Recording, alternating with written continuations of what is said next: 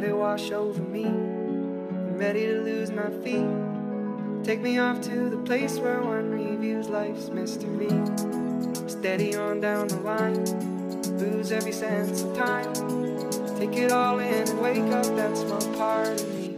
Day to day, I'm blind to see and find how far to go. Everybody got What is up, guys? Welcome to the Political Penny. I am your co-host Jensen Ahankovi. And I'm your other co host, Vincent Jones. Thanks for joining us here today on episode four of the Political Penny, episode about the Obama administration. Thanks for joining us here today. But before you go ahead and listen to us, don't forget to subscribe and listen to us on Apple Podcasts, Spotify, and Google Podcasts. Also, follow us on Instagram, Facebook, and Twitter at The Political Penny. And also be sure to visit our website, politicalpenny.com. And be sure to scroll down and subscribe to receive weekly news and updates about our podcast.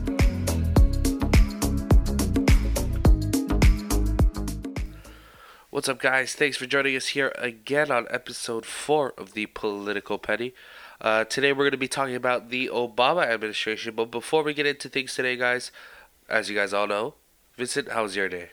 My day today, another Sunday, pretty good. Um, this whole weekend, I've been getting a chance to check out some AAF football. For you guys that don't know, there's a new football league in town. It's called the Alliance American Football, I believe. Um, and the games are pretty entertaining. I don't know. Have you had a chance to catch up on some of them? Um, I've actually, you know, I've seen snippets of it on uh, social media because uh, this is actually, uh, I think the last time we've seen a league separate from the NFL was, uh, was it the, the XFL. I think. yeah, the XFL, Yeah. and uh, this is, I think this is, this was a reboot, right? Um, I'm not. Uh, no, cause no, the XFL is coming actually later on too. There's another. So the XFL is making a Oh. reboot, and this is a different league entirely. Uh, I see, but yeah, I've seen snippets of it on, on social media. Um, it, it definitely looks more entertaining, entertaining only because uh, apparently there's more leniency in the Yeah, rules. hmm But um, it's still they still take their safety precautions. Like the most dangerous play in the sport, which is a kickoff, doesn't exist anymore.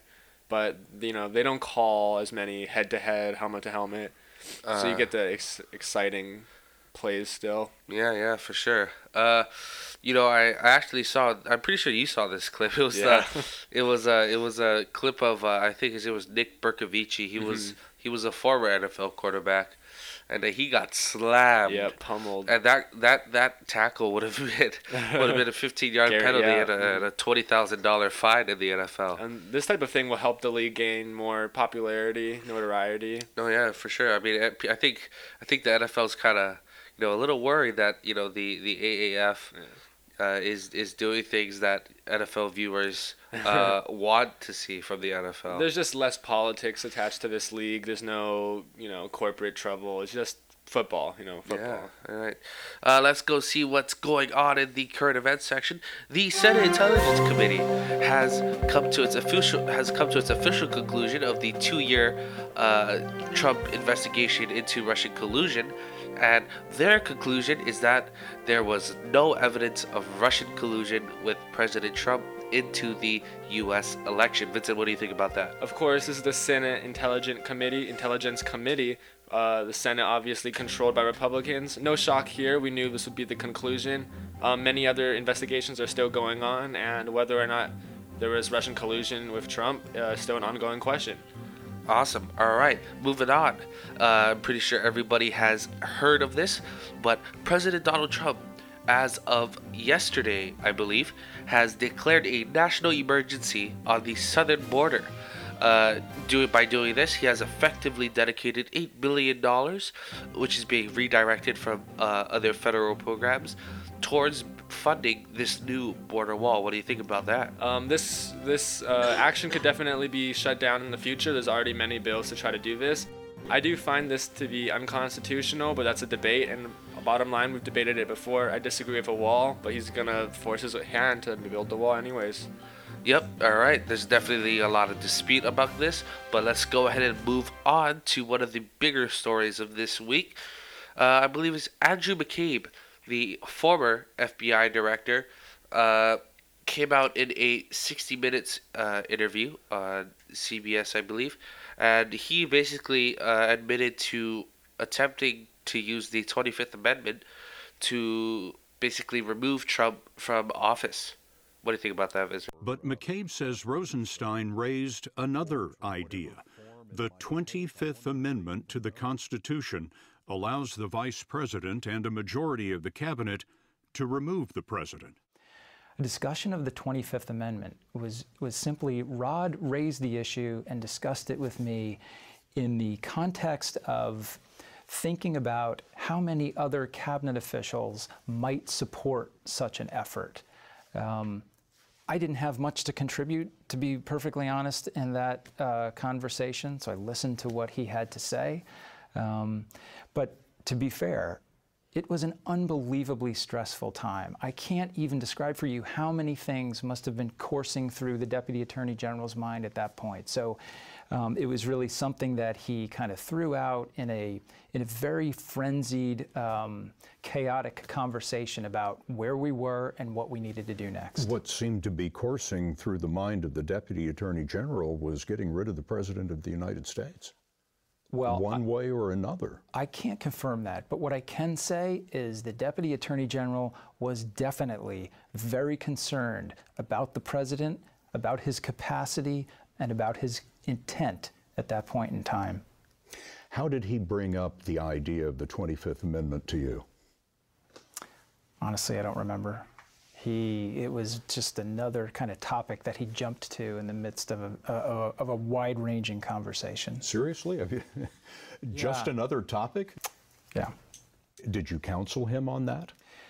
I didn't. I mean, he was discussing um, other cabinet members and whether or not people would support such an idea, whether or not other cabinet members would um, shared his belief that the president was um, was really concerning, was concerning Rod at that time. Rosenstein was actually openly talking about whether there was a majority of the cabinet who would vote to remove the president. That's correct.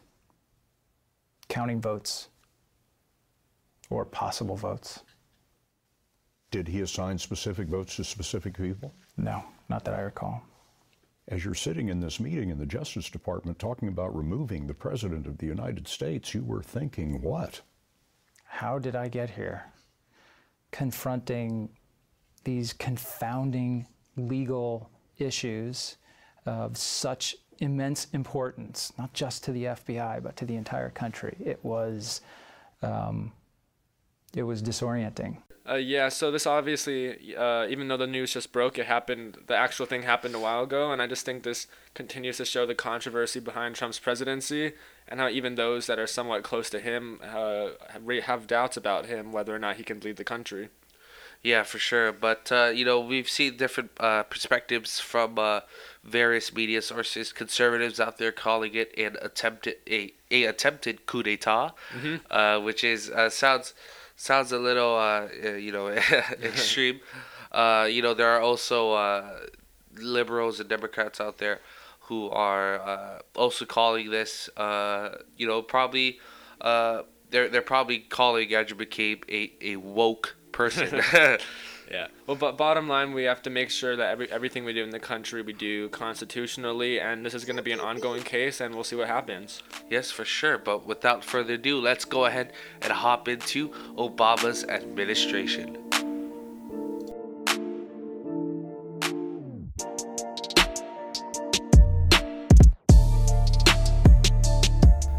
All right, so Obama's administration. I apologize to all you listeners out there. Uh, I am getting over uh, a, a bit of a cold, so Jensen's been sick a while now. yeah. So uh, if uh, if if I do sound a little a little ill, uh, that's that's because I'm getting over this cold. But uh, I'm I'm trying to do my best to to sound uh, presentable to you guys here today in this episode. But uh, let that not get in the way of our episode today regarding Obama. So let's uh let's hop right into things. Vincent, uh, I just what do you think of uh or what did you think of Obama's presidency when he was in uh when he was in office? I mean, I think both of us can agree we might have been a little bit too young to be able to fully judge Obama, but looking back in hindsight, even though we're both on the opposite end of spectrums, I think we can both kind of I think we both feel pretty indifferent to him. I don't know if you dislike him. It's hard for me to say whether or not I disliked him as a president. I'm pretty indifferent towards him. I like the way he led us as a country. He made us look good. He represented us well, but many of his policy ideas I disagree with. Yeah, I, I, I guess we could we could sort of agree on that. Uh, um, policy wise, I, I didn't really agree with the majority of his policies.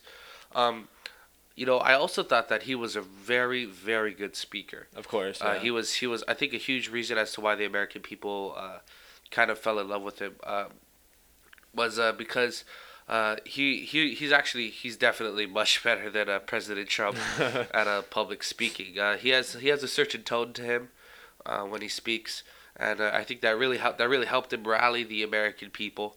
Uh, you know when uh, when the American people needed needed at times a leader. And yeah, I think um, later on we'll, we'll touch about this later once we start discussing policy. But I think we both we both didn't like him in some ways, but for completely different reasons. And I think that's a pretty um, funny thing. Yeah, Because I think yeah. he wasn't liberal enough for me, but he was too liberal for you. yeah, somewhere along the lines Yeah. of that. But uh, uh, during Obama's tenure as a president, he enacted a, a lot of policies, actually. Um, one of the most notable uh, and one of the most uh, infamous, I guess you could call it, from my side of the Mm-hmm. aisle, uh, was, was Obamacare under the uh, Affordable Care Act. Uh, and, uh, you know, Obamacare has. Hasn't really uh, blossomed into what Obama thought it was going to be. Uh, uh, I'm sure Vincent can also agree with that. Mm-hmm. Uh, but it was it, it it was an attempt at socialized medicine in the country. But I just what what do you think about Obamacare? You know, I, I would disagree that this was um uh, like a socialized policy because I think what people often don't know is that uh, the Affordable Care Act, which would become known as Obamacare, was actually a Heritage Foundation idea, which is the Heritage Foundation is of course a conservative, um, a consor- a conservative organization, and this was actually the the healthcare that Mitt Romney, oddly enough, implemented in his state. So Obama kind of just took it and used it and branded it as his own. Um, un- dissimilar to Medicare for All, Obamacare still leaves in the big for-profit insurance companies, and that's you know it's a compromise between um, uh, unsocialized healthcare and fully socialized healthcare.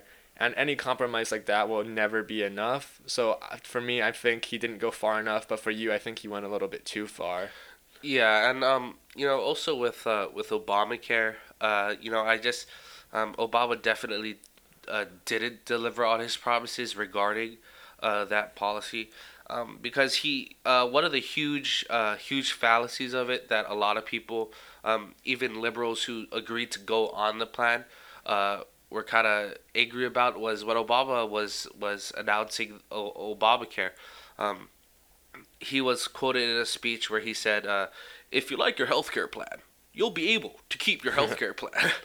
Uh, and that obviously uh, wasn't true because there were, you know, there were thousands of Americans out there who were outraged uh, when they did enlist uh, into the into the program that they weren't able to keep their healthcare plan uh, with Obamacare. They weren't able to keep their doctors, uh, and uh, I guess that was one of the fallacies of Obamacare. Obama also tried also said that he he wanted to guarantee every American who didn't have health care to get health insurance. But I mean, as Vincent knows and as I know, there are almost 30 million Americans out there who are still uninsured, which is a huge problem that we have to deal with here in the U.S. So. Uh, yeah, so but where though we both kind of have problems with Obamacare, where I would disagree with you is I think it was a step in the right direction because let's not forget that Obamacare did get 20 million people who previously were uninsured to become insured, and ever since Republicans since 2016, once once they've started to try to repeal it, seven million people have lost insurance. So it was a step in the right direction. But unless we go full out Medicare for all, any sort of compromise, which Obamacare was, um, simply won't do. And uh, I also like to point out that um, even though Obama tried to, like, I mean, said that he wanted to guarantee Medicare, I mean, healthcare is a right to everybody. Here's one of the things I don't like about Obama, pretty similar to Hillary Clinton, is that like he frustrates you because he says all these things like, "Oh yeah, I want everybody to have healthcare," but then how come he doesn't fight for Medicare for all? Um, and to me, that's just because he's a typical uh, paid off politician. Um, so a lot of people debate how progressive or how liberal Obama was. Um, and so to me, he was kind of frustrating with many of his policies. Yeah, yeah, for sure. Um, you know, when you when you were talking about uh, Obama delivering on his campaign promise, promises, that is also you know a, a huge thing as to why uh, um, you know people didn't really uh, like Obama because a huge thing was his speaking. He was able to to announce his ideas, but he wasn't able to exactly uh, get those ideas into fruition. Um, like uh, you know, with with Obamacare, it also kind of took a toll on on the U.S. government as well because, as you know, with with a with a big uh, you know health program such as this, it requires a lot of spending, and actually, Obamacare drove up entitlement spending by quite a bit, uh, and it's estimated from 2018 to 20, 2027.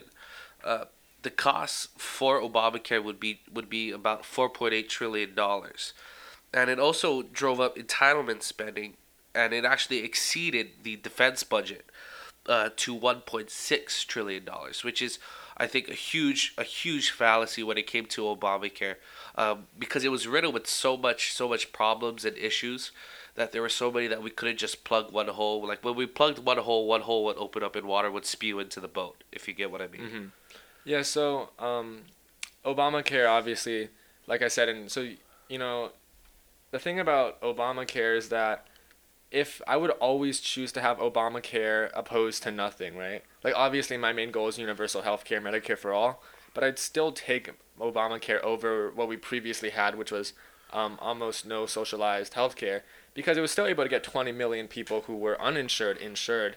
Um, and I think that is important. But ultimately, like I said earlier, Obama just didn't fight enough, fight hard enough for the things that he believed in, and then so I would argue maybe he didn't really believe in them, mm. and he just used blank yeah. statements. Like last year during the midterm campaigns, he came out uh, in a big speech and he was like, you know, there's several new good ideas like Medicare for all, and we're all just like, hey, you know, you were president for eight years, you could have fought for that, but he always seemed to kind of like back down and yeah. Yeah, yeah, for sure. Um, but uh, you know, there's also that huge scandal with the Obamacare website.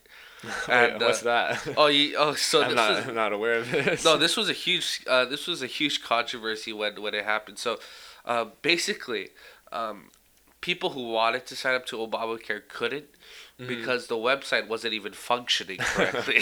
oh. and come to find out, can you guess how much money Obama spent on the website?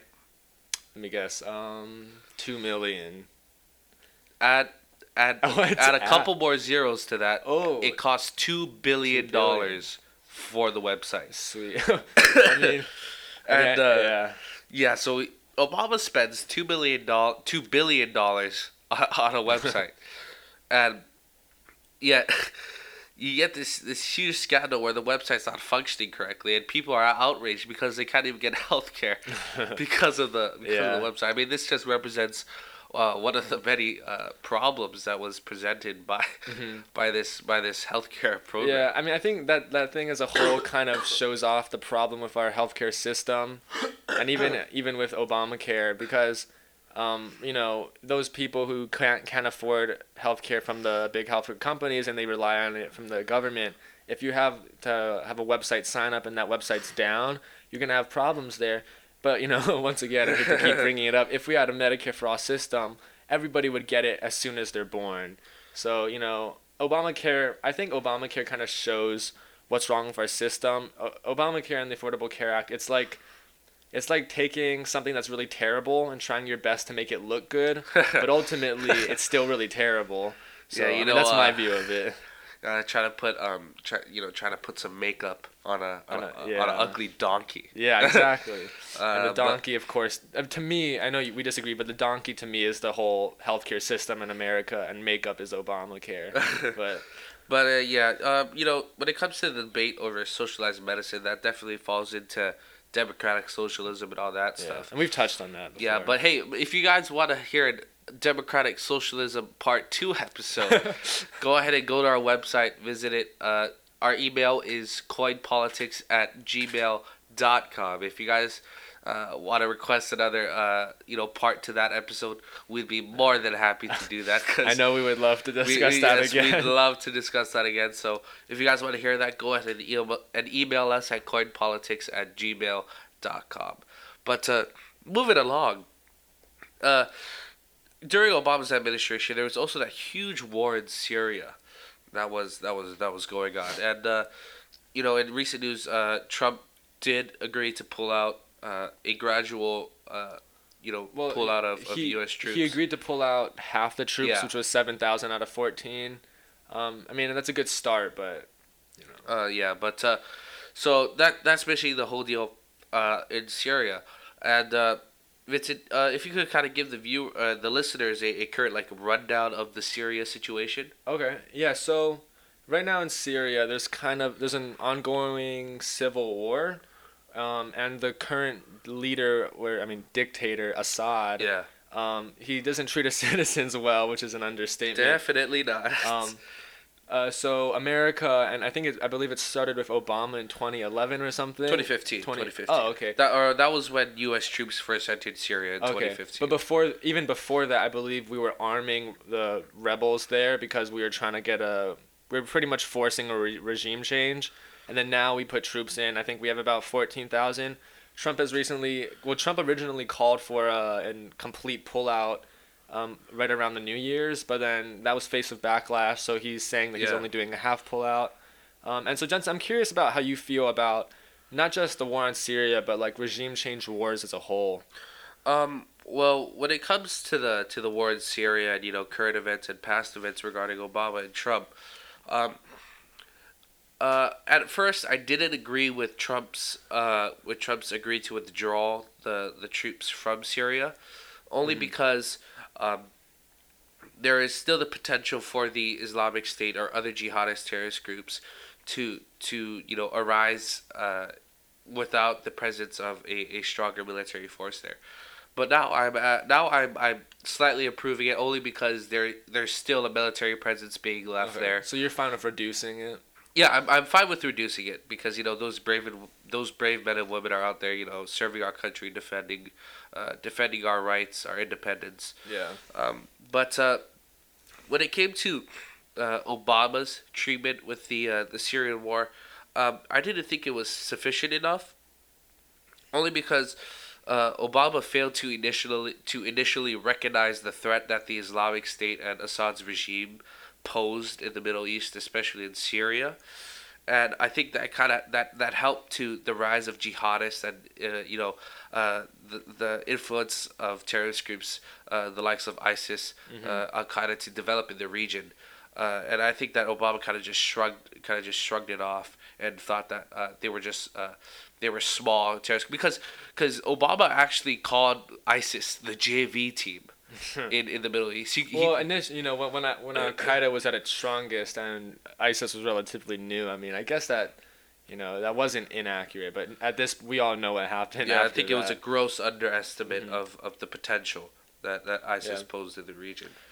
Yeah, so it's kind of it's funny again. Like I keep saying it, but we both we kind of both disagree on the way Obama treated things in the Middle East and Syria, but for different reasons. So for me personally, I take a very Tulsi Gabbard point of view, which is Oh wow! I'm, I'm I'm complete. I'm anti regime change wars Uh-huh. because we look at all the big terrorist groups now, and they're using American weapons. And so we saw, I believe, in 2011, America started arming the rebel groups in Syria, um, and much of those weapons were the ones that transferred over to groups like ISIS and other terrorist groups.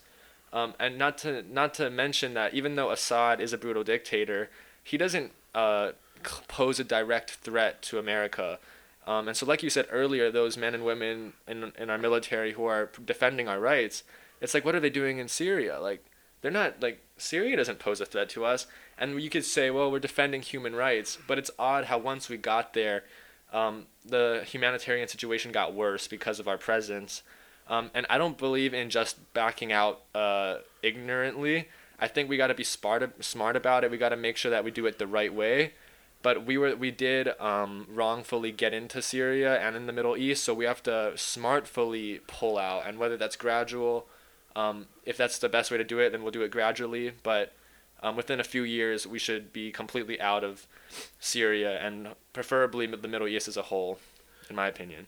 Yeah, well, I mean, uh, I think I kind of come from a, a, a different point of view because uh, um, at the time when this when this Syria conflict was really raging and Obama was in office, uh, I think Obama should have done should have done more of a role to to kind of have a, a, a more uh, enforcing stance uh, in the in the whole situation because I mean in Syria to the disappointment of actually many U.S. allies, uh, the U.S. didn't have as strong of a role in in, in the Syria conflict and I think that um, because the U.S. didn't have uh, didn't have as strong of a role, of a role in uh, in in in actively trying to subdue Assad's regime in Syria.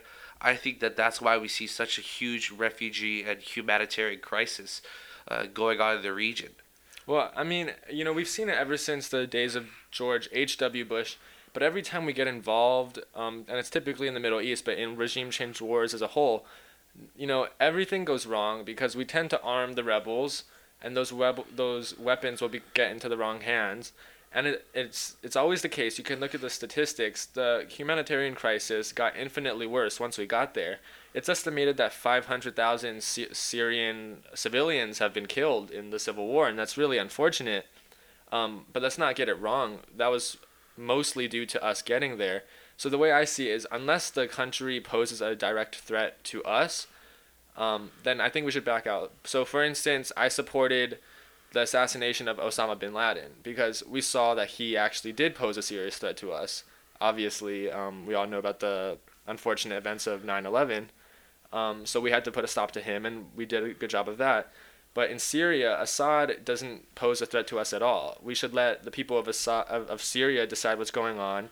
And unless things become completely bad and harmful to our country, which it wasn't, then at that point, then we should step in. But well, I mean, then again, the, I don't think the people of Syria can decide um, what's going to happen with the Syria regime, only because Assad's had a a dictatorial grip on on the regime for, for many years, and he's been you know he's been he's been biochemically attacking his own civilians, and if he's doing that, then I don't think how the civilians would would ever be able to to to try and you know change the the way of life and the way that the government is ran in, in Syria. I but mean, uh, yeah, but I mean, like, but who are we though? Like, how come America always gets to play the role of the police? I mean, imagine back in the day, like during the French Revolution. What if another country had a big role in that?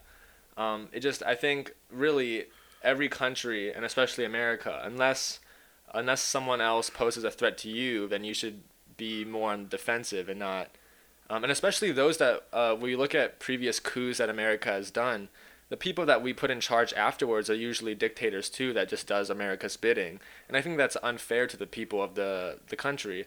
Um, so I think we should back out, but we should do it uh, in a smart way, in a manner that we make sure that things are right. But well, I mean, uh, then again, I do think that uh, we do have an obligation to to pre- to preserve the human rights of of you know allied countries and uh, if you're are if you're against the if you're against like the the U.S. intervention uh, in the war, uh, then are you also against the European intervention in the war? Because um, bef- there are there are obviously you know European and NATO allies that are involved that at the time were actually looking for the U.S.'s help in in Syria. Uh, you know, the the U.S. did help a little bit. I mean, Obama did provide airstrikes, did provide the the uh, the supplies, the airdropped supplies uh, to the rebels.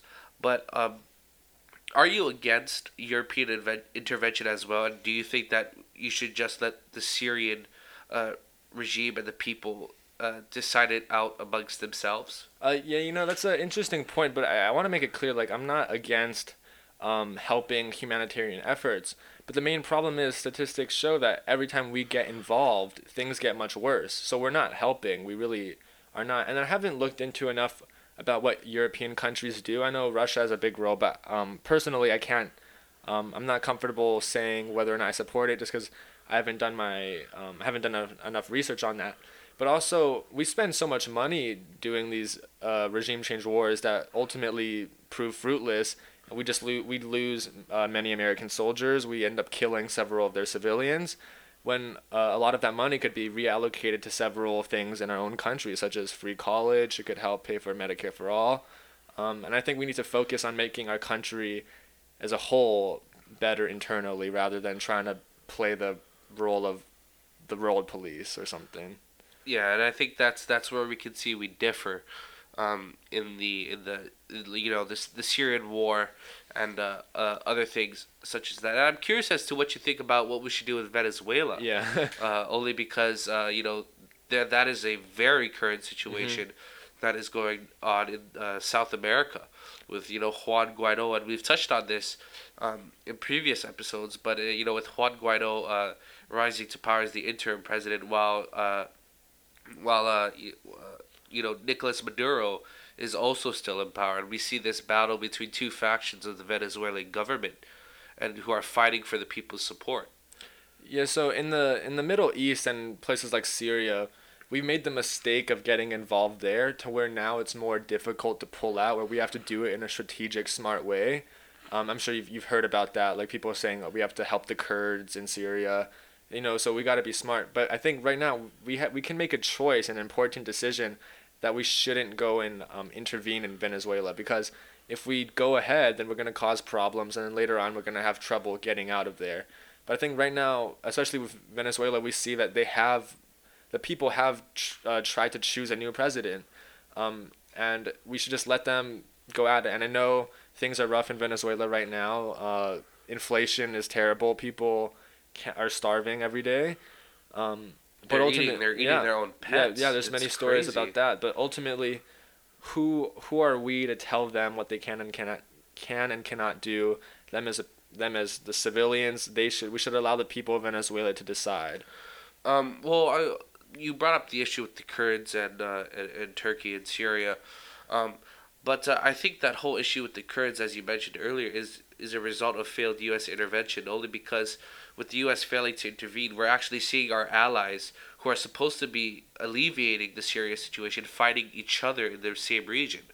I mean, we're allies with Turkey, and Turkey is having its own internal conflict, uh, and Russia is also intervening in, in Syria. And I think that without the U.S. intervention in, in the Syria region, uh, we're, we're seeing a, a, a, a sort of uh, degradation of, of the ties between our own allies who are who are trying to come into that region to try and for the same goal to try and get rid of Assad, but then they just end up fighting each other instead of the real enemy.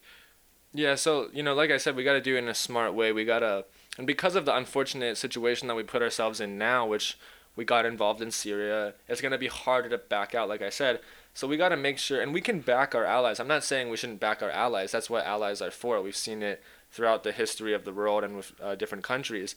But personally, I don't think that we should have um, our troops to be fighting in there, especially because we're ri- they're risking their lives when it doesn't affect America all that much. Yet we kill thousands of people, innocent women, children, and just uh, the civilians of those countries who don't deserve to be dead. Um, and they wouldn't have been dead if we hadn't intervened.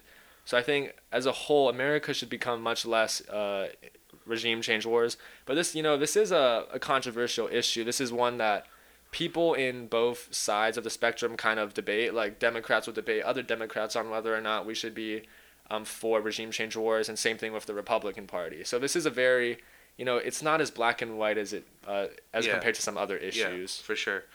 Um, you know that that was basically uh, Obama's take on, on the war of Syria, on the war on Syria. Um, but uh, let let's bring back the, the discussion back home for for a little bit. Uh, um, we touched on oh, some of Obama's policies in the beginning of the episode, but I kind of want to just touch on touch on more of that. Um, you know, uh, Obama actually. Um, I don't know if Vince will agree on will agree with me on this, but uh, the Obama administration has been the least transparent and the most antagonistic towards the media since the Nixon administration. and uh, it, you know, I was dumbfounded by this too. But I, I was reading a, uh, an article from the Huffington Post, and uh, in 2013, a report by the Committee to Protect Journalists uh, documents uh, documents that the Obama administration spent 30 million under the Espionage Act to jail more journalists and whistleblowers than every single U.S. president combined. And uh, I just, what do you think? Because that, that that's an absolutely astounding number. Well, uh, you know, first of all, I, I heavily disagree that they're the most. What's the term that you used? Um, Uh, uh, least transparent. Yeah. You know, I, yeah, I disagree with that. Considering, you know, you look at Trump's administration, and they flat out they don't allow some reporters into some press briefings. Um, you know, Obama never did that.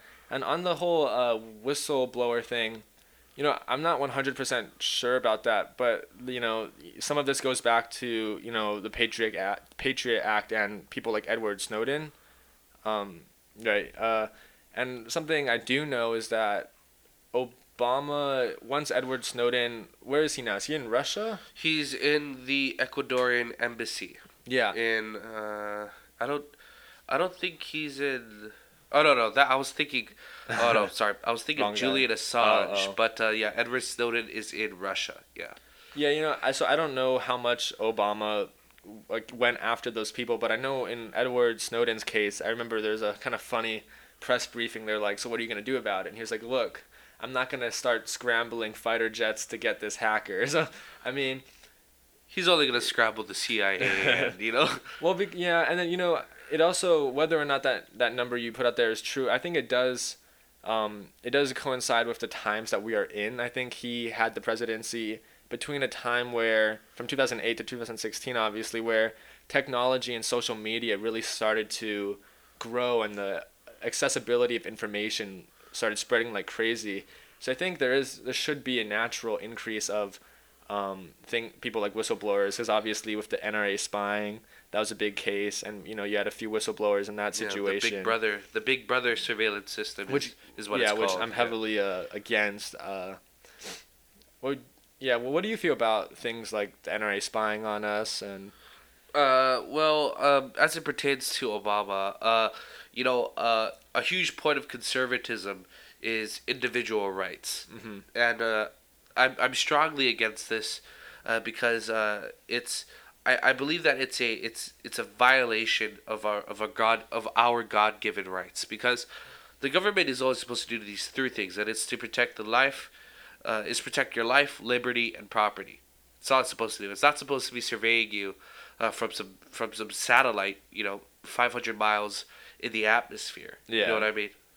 Yeah, uh, I mean, I but where I I wouldn't say it's a conservative value because um, you know you have people on both sides. I think the majority of people as a whole in America are against the Patriot Act. That's why it was a top secret thing. That's why people didn't know about it until Edward Snowden uh, released the documents to it. Um, but yeah, I mean, we can agree that it kind of it does go against human rights, and I would even say if it makes America a safer country, I would still say no to it, just because uh, you, you can't take away this pri- the privacy and the freedom of Americans. Yeah, you know, we see these, um, especially these huge social media platforms that get hacked, and you know they have, uh, you know, for example, Facebook. Facebook has has you know what I'm pretty sure like a billion a billion users, three billion users on it. Yeah. and it's been hacked multiple times before where their user information gets leaked gets taken by some by some you know uh, some couch potato somewhere in china Yeah. um, you know especially with the banking system. See like these these systems that we think are so uh, are so uh, incorruptible and so uh, incompromisable where your safety is, is where your information is is safe in those databases is I think is completely false because anybody can hack into a pro, into a program like Big Brother Yeah. that has literally every single information about your life, your credit card number, your social security number, uh, what you spent five dollars on last week to buy lunch. Uh, I think that these kind of systems can be easily corrupted and hacked, and as a result of these kinds of systems, we see uh, every a lot of you know uh, single moms who get their credit cards hacked and they don't have any more money left in the bank. Yeah. you know what I mean. Yeah, I mean, so you know, some we saw the like you said, I'm with banking. I'm sure, and and Facebook. The, you know, Facebook was hacked. Um, I believe Wells Fargo too, right? Uh, Oh yeah, that was a hu- that was a huge a huge scandal. and then also also Sony, um, and I believe a recent a big hotel company. And so going kind of tying this back, you know, if you don't trust some some hacker from the opposite side of the world with information, you know, why would you really trust the government either? Like, they haven't proved to be much better with that information. Um, and we've seen countries hack other countries, so who's to say that a hacker couldn't get into America's documents and then therefore getting into yours? Um, Yeah. And yeah.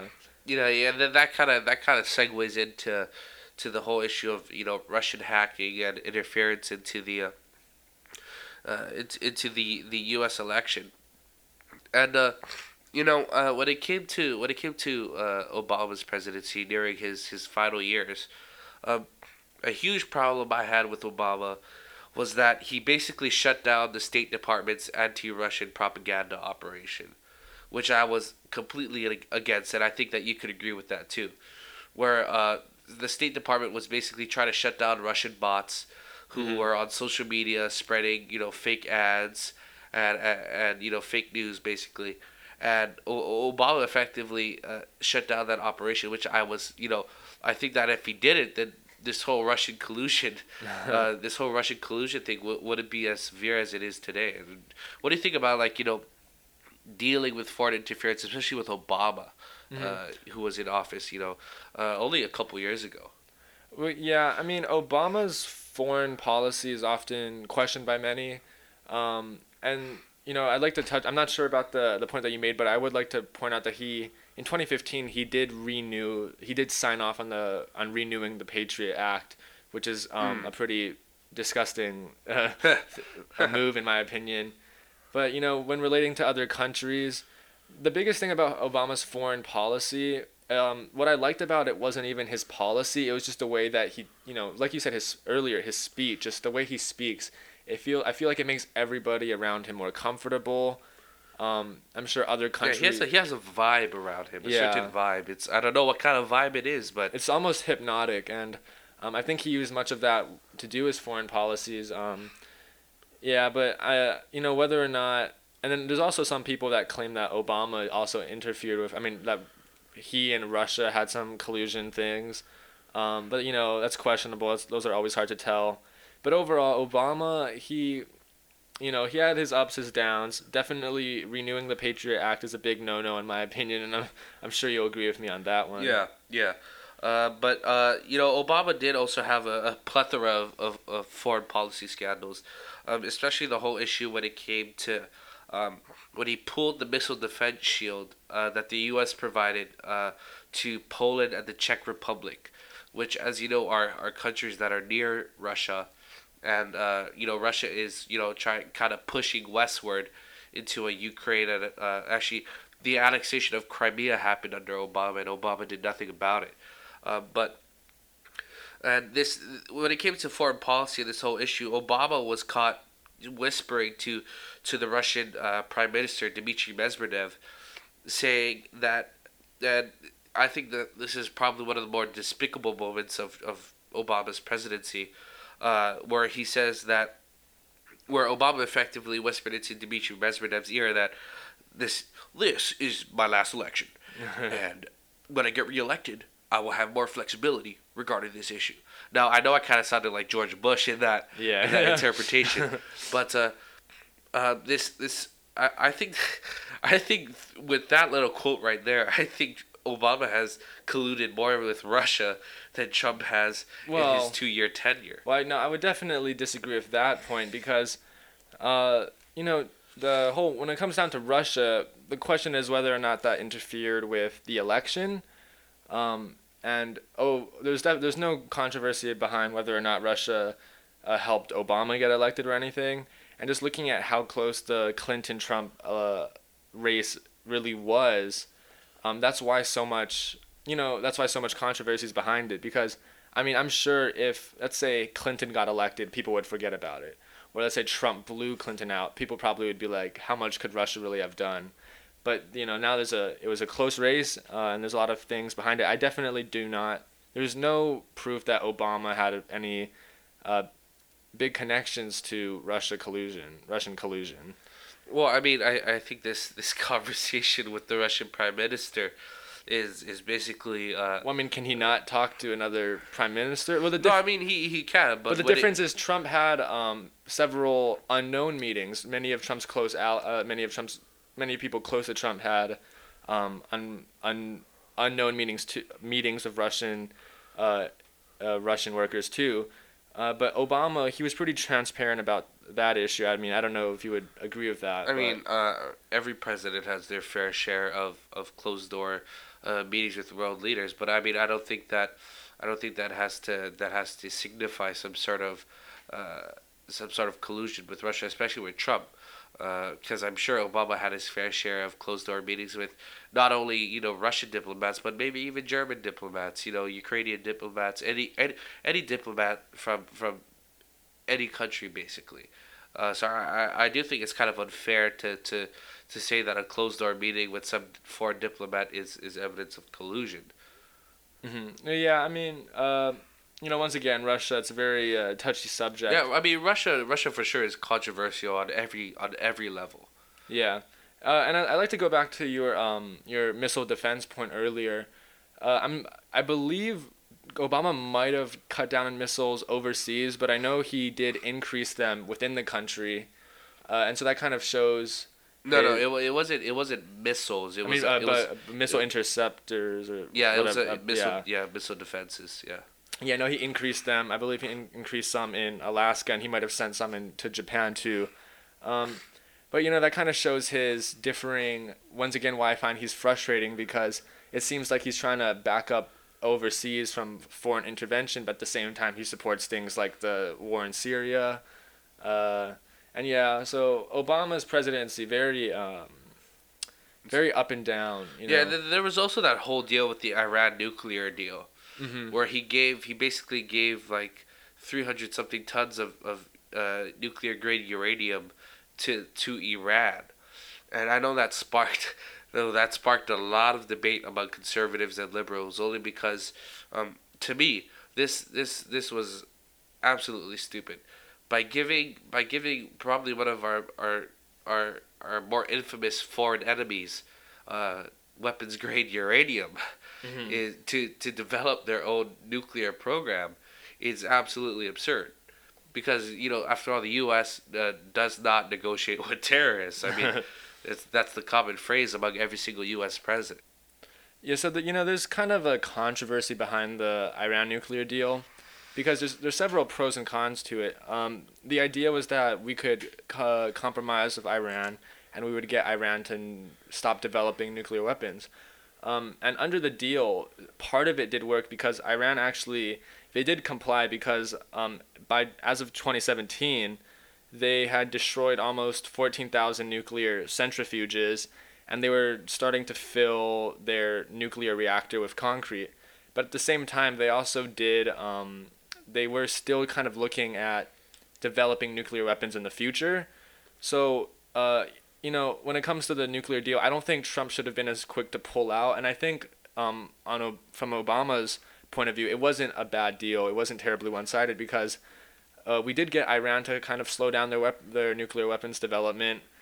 Um, and as we've seen, they've they've been complying pretty decently, but there are some risks to it, and we should just be careful about it. But well, I mean, I don't, I don't think uh, complying is, is exactly the word because I, I mean, I mean, when it comes to, to the to the dismantlement of you know the the centrifuges and the, the nuclear facilities, I mean, um, Iran promised that they would grant any time, anywhere, uh, short notice inspections when it came to inspecting their facilities. But instead, what we got was a managed access schedule where it was a 24 day uh, flawed process. And it turns out it wasn't even the U.S. or the UN who was conducting the inspections. It was actually Iranian officials who are conducting uh, those inspections. And then, uh, when it comes to when it comes to the to the to dismantling the Iranian uranium uh, centrifuges and the, the nuclear facilities, um, uh, I don't think that a lot of their nuclear facilities were actually dismantled.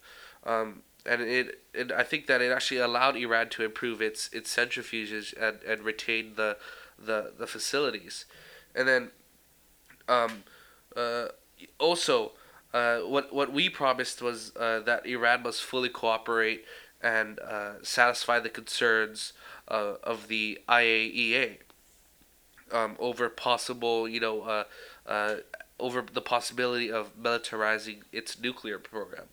But then what we got was their roadmap, which basically lacked enforcement mechanisms and it, it failed to provide a baseline for the Iranian compliance. And uh, also, when it came to when it came to inspecting the Iranian roadmap, uh, when it came to militarizing its nuclear program, um, it it failed to detect actually hidden nuclear test sites uh, in Iran. But luckily, they were luckily they were discovered and shut down.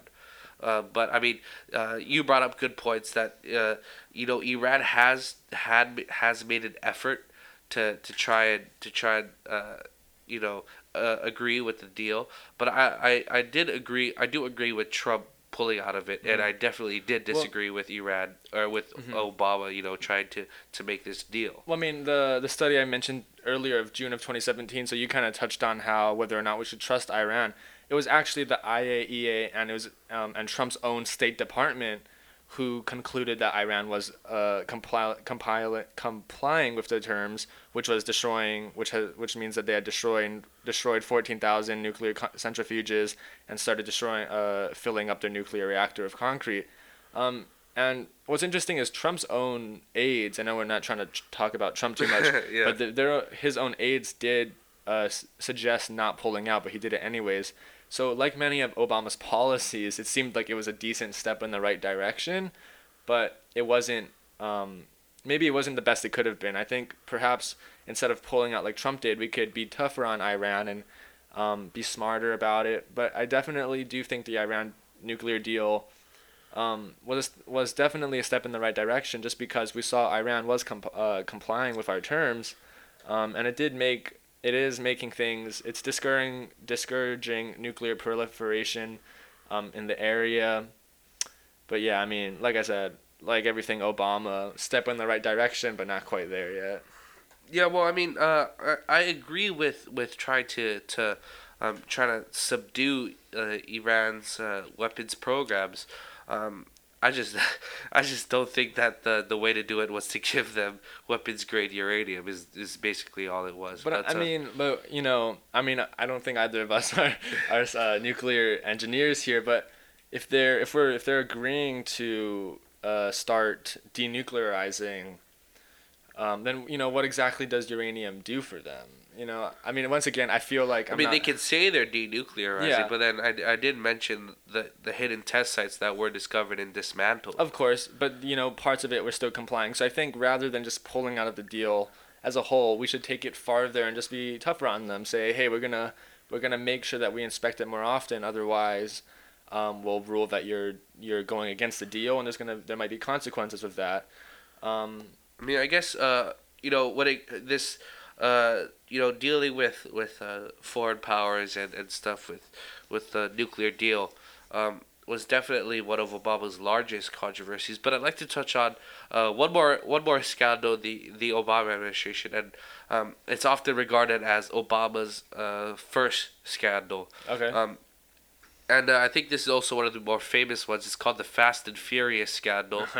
uh, so basically, uh, what Obama tried to do was um, he he tried to he he was supporting the the ATF and the Border Patrol and Customs and Homeland Security by basically um, providing them uh, you know with, with more weaponry and uh, more technology in order to com- in order to combat uh, Mexican drug cartels and gangs like the MS-13 which were currently in the U.S. Mm-hmm. and uh, entering into the country legally.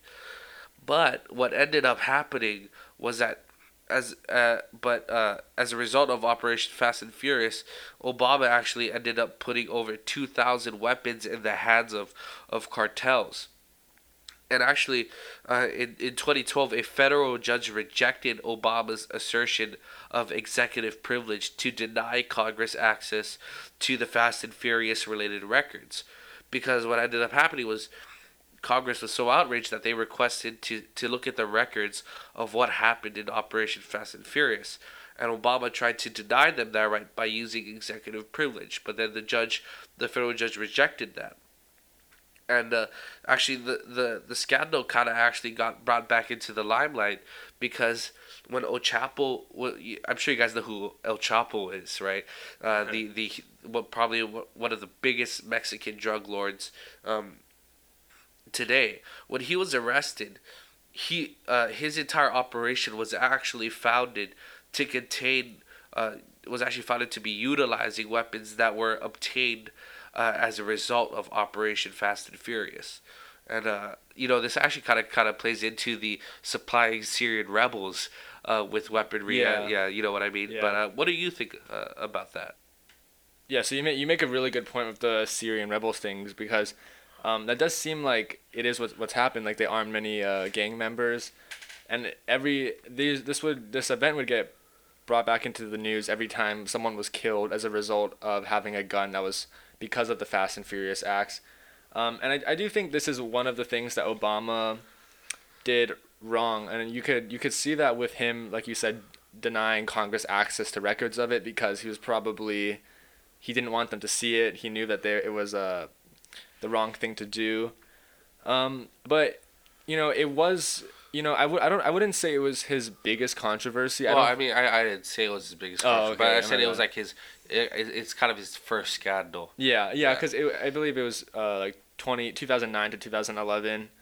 Um, and so one of the biggest problems was that the they made no effort to trace the guns. Yeah, because I think the whole tactic is called gun walking, right? Yeah, so, yeah, they call it gun yeah, walking. so basically they they uh, they allow the illegal trafficking of, of firearms by the cartels and what they what you're supposed to do is you're supposed to track the sell the, the sale of, of the firearm to mm-hmm. the buyer. And yeah. by doing that you'll be able to to regain the guns and you'll also be able to capture the buyer. But it kind of just went wrong. That, that obviously um, didn't work. but, but something i would disagree with is i saw somewhere that the, the nra actually the national rifle association they said that obama tried to do this to um, bring up gun violence and then therefore have a cause to increase gun control. I don't think that was uh, you know. I, I, I have no idea. Yeah, that's you know that's a conspiracy. I, I doubt that's what Obama had in mind.